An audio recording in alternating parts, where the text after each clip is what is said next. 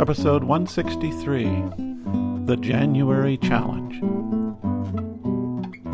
There's something about January. New year, new ideas, new beginnings. We just returned from our usual health club visit. It was packed. All these people with high hopes. There, there, sweating and grunting, young and old, limping and strutting. Hard bodies and flabby ones, all set on fulfilling a personal goal. They're determined.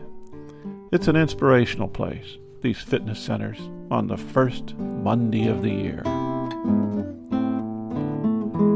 This is Retirement Talk. I'm Del Lowry. Concepts 2 is the name of a company and the name of a rowing machine. I read about it in a column from an exercise expert in Alaska many years ago. He's a medical doctor, so his opinions carry a little extra weight. He wrote that this machine was probably the best overall fitness machine he had ever seen and used. I bought one. My son bought one. Then my daughter bought one. There are over 1,000 miles separating each of us. She lives in Sutter Creek, California. He lives in Anchorage, Alaska. And we are sandwiched right between in Bellingham, Washington. Every January, we enter into friendly competition. It is the January Challenge hosted by the Concepts 2 Company. It is a virtual competition. We all row in our respective residence and then post our results online at the Team Challenge page on their website. There are four on each team.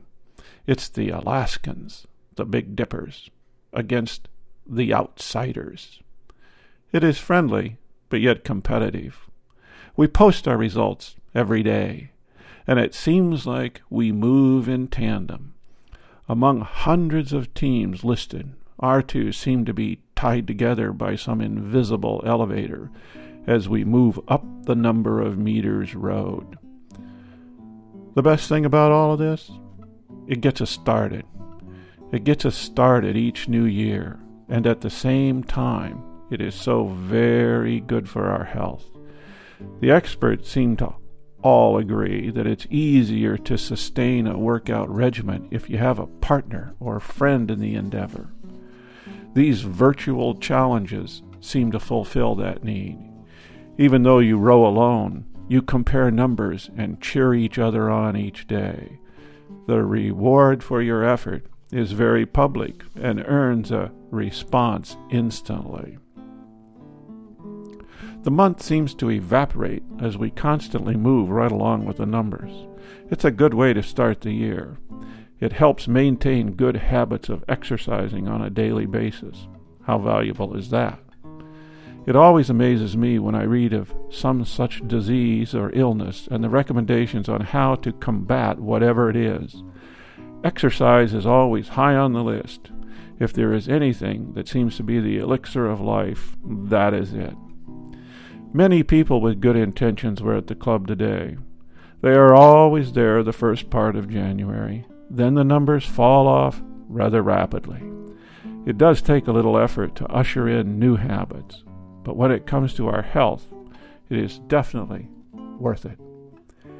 In our family's January challenge rowing contest, the losing team buys t shirts for the winning team.